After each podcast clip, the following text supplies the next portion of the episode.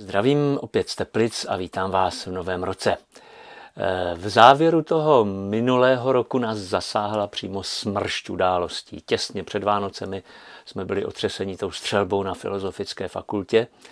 Dva dny na to zase byla vyhlášena nominace nového litoměřického biskupa. Potom na přelomu roku zase došlo k eskalaci ruské agrese na Ukrajině, která už nás unavuje, ale bohužel se nás stále bytostně dotýká. Možná víc, než si myslíme. Pár týdnů před Vánocemi vyšlo nové číslo časopisu Salve, které je věnované problematice osob s menšinovou vztahovou orientací nebo genderovou identitou. Zase téma, které se nás právě jako křesťanů taky bytostně dotýká. A 11. prosince byly vydány instrukce k pokračování eh, synodního procesu.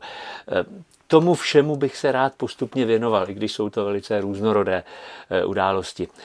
Začnu dneska u té synody, která nám může dát určitý úhel pohledu i na ta další témata. Napřed zopakuju citát z úvodu toho dokumentu, který už jsem tady někdy před Vánocemi říkal.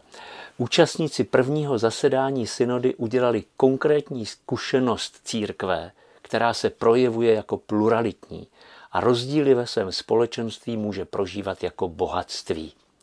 Tato zkušenost představuje prorocké slovo určené světu, který se pokouší uvěřit, že mír a harmonie jsou možné.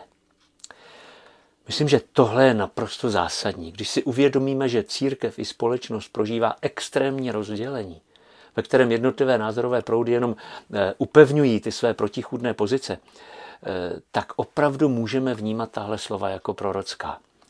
Nejde o to, aby všichni přijali jednu společnou absolutní pravdu.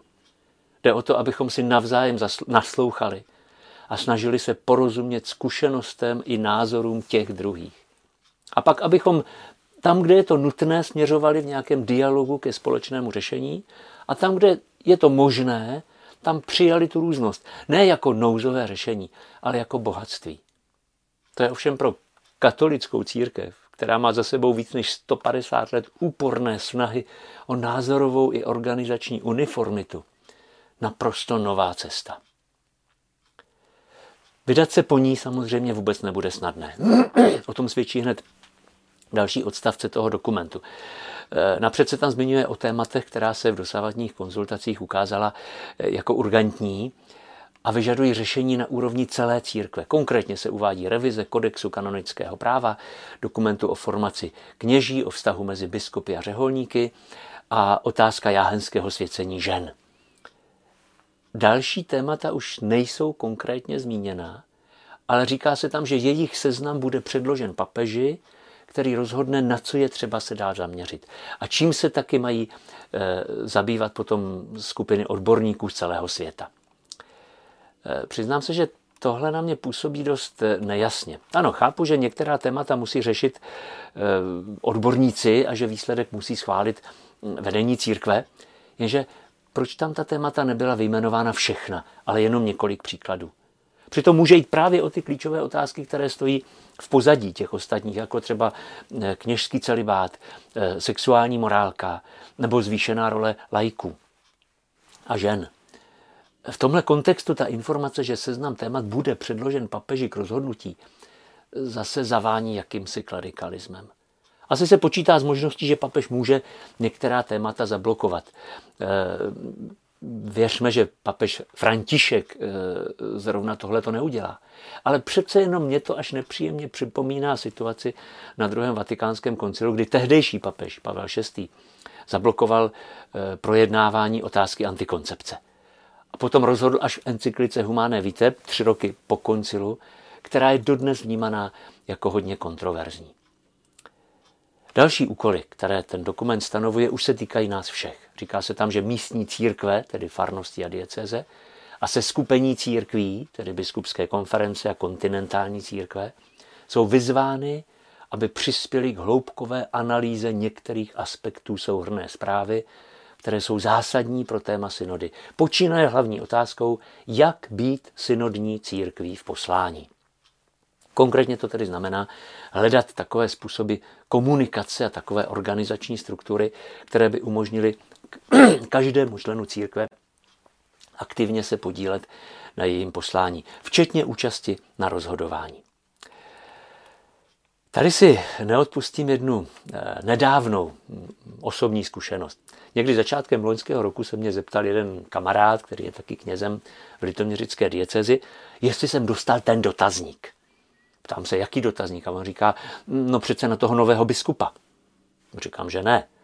Ale nedalo mě to, napsal jsem na nunciaturu a pan Nuncius mě potom ten dotazník poslal. S tím, že nesmím nikomu říct, co tam napíšu.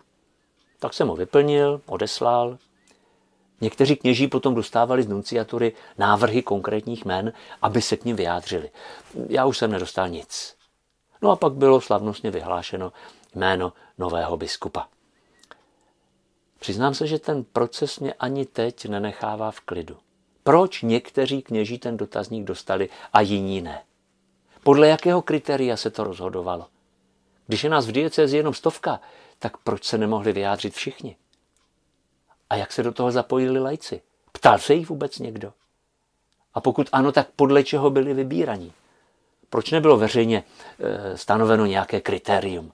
Třeba, že budou dotazovaní eh, zástupci pastoračních rád nebo eh, ti, kdo mají v církvi pracovní úvazek nebo něco takového.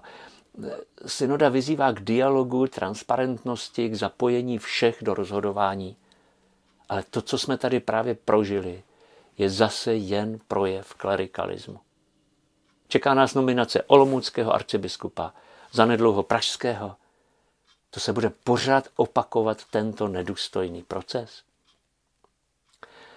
Tak, eh, zpátky k tomu synodnímu dokumentu. Říká se tam, že eh, teď už není třeba začínat od nuly nebo opakovat proces naslouchání a konzultace, který charakterizoval tu první fázi, Teď se mají zapojit zejména lidé, kteří už mají zkušenost služby v církvi a proto vnímají její přednosti i limity a mohou svými návrhy přispět ke zlepšení. Čili kněží a jáhni, další pastorační pracovníci, řeholníci a řeholnice, vedoucí laických združení a hnutí, odpovědní pracovníci v institucích spojených církví, jako jsou školy, nemocnice, hospice, střediska mládeže, charity a tak dále, teologové, církevní právníci a další.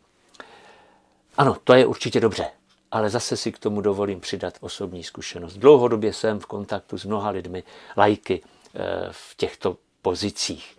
Eh, a vnímám jejich obrovský potenciál i osobní nasazení pro tu danou službu.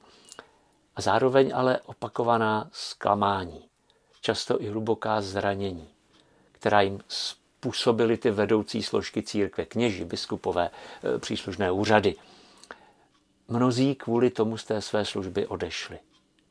Kdyby se podařilo navázat s nimi otevřený dialog, shromáždit jejich zkušenosti, včetně těch bolestných, a slyšet jejich návrhy na lepší komunikaci v církvi, tak by to byl velký krok jednak k jejich osobnímu uzdravení, ale i k uzdravení eh, celého toho našeho církevního společenství. A nakonec to hlavní. Eh, odpovědnost za realizaci všech úkolů podle toho dokumentu z Vatikánu mají biskupové. Eh, dokument jim to klade za úkol velmi důrazně. Mají udržovat při životě synodální dynamiku, podporovat iniciativy k růstu synodální církve, organizovat navržené procesy, informovat o nich své věřící a nakonec zpracovat souhrn příspěvku a zaslat jej generálnímu sekretariátu synody. Takže snad se můžeme těšit, že nás naši biskupové brzy eh, osloví s nějakými konkrétními návrhy. Eh, jeden už tady máme. Plzeňský biskup Tomáš Holub vyhlásil eh, teď od 1. ledna, že zahajuje diecézní synodu, která přímo navazuje na výstupy z diecézní fáze té světové synody a zároveň se nechává inspirovat i jejími výstupy na úrovni celosvětové. Takže to je určitě dobré znamení. Zároveň ale zůstaňme bdělí. Budou všichni biskupové ochotni přistoupit k věci tak aktivně a odpovědně, jak se to od nich požaduje. A najde se dost kněží, lajků, odborníků, kteří s nimi budou spolupracovat. A bude někdo schopen a ochoten převzít iniciativu, pokud by některý biskup svému úkolu nedostal? Tak, hezký večer.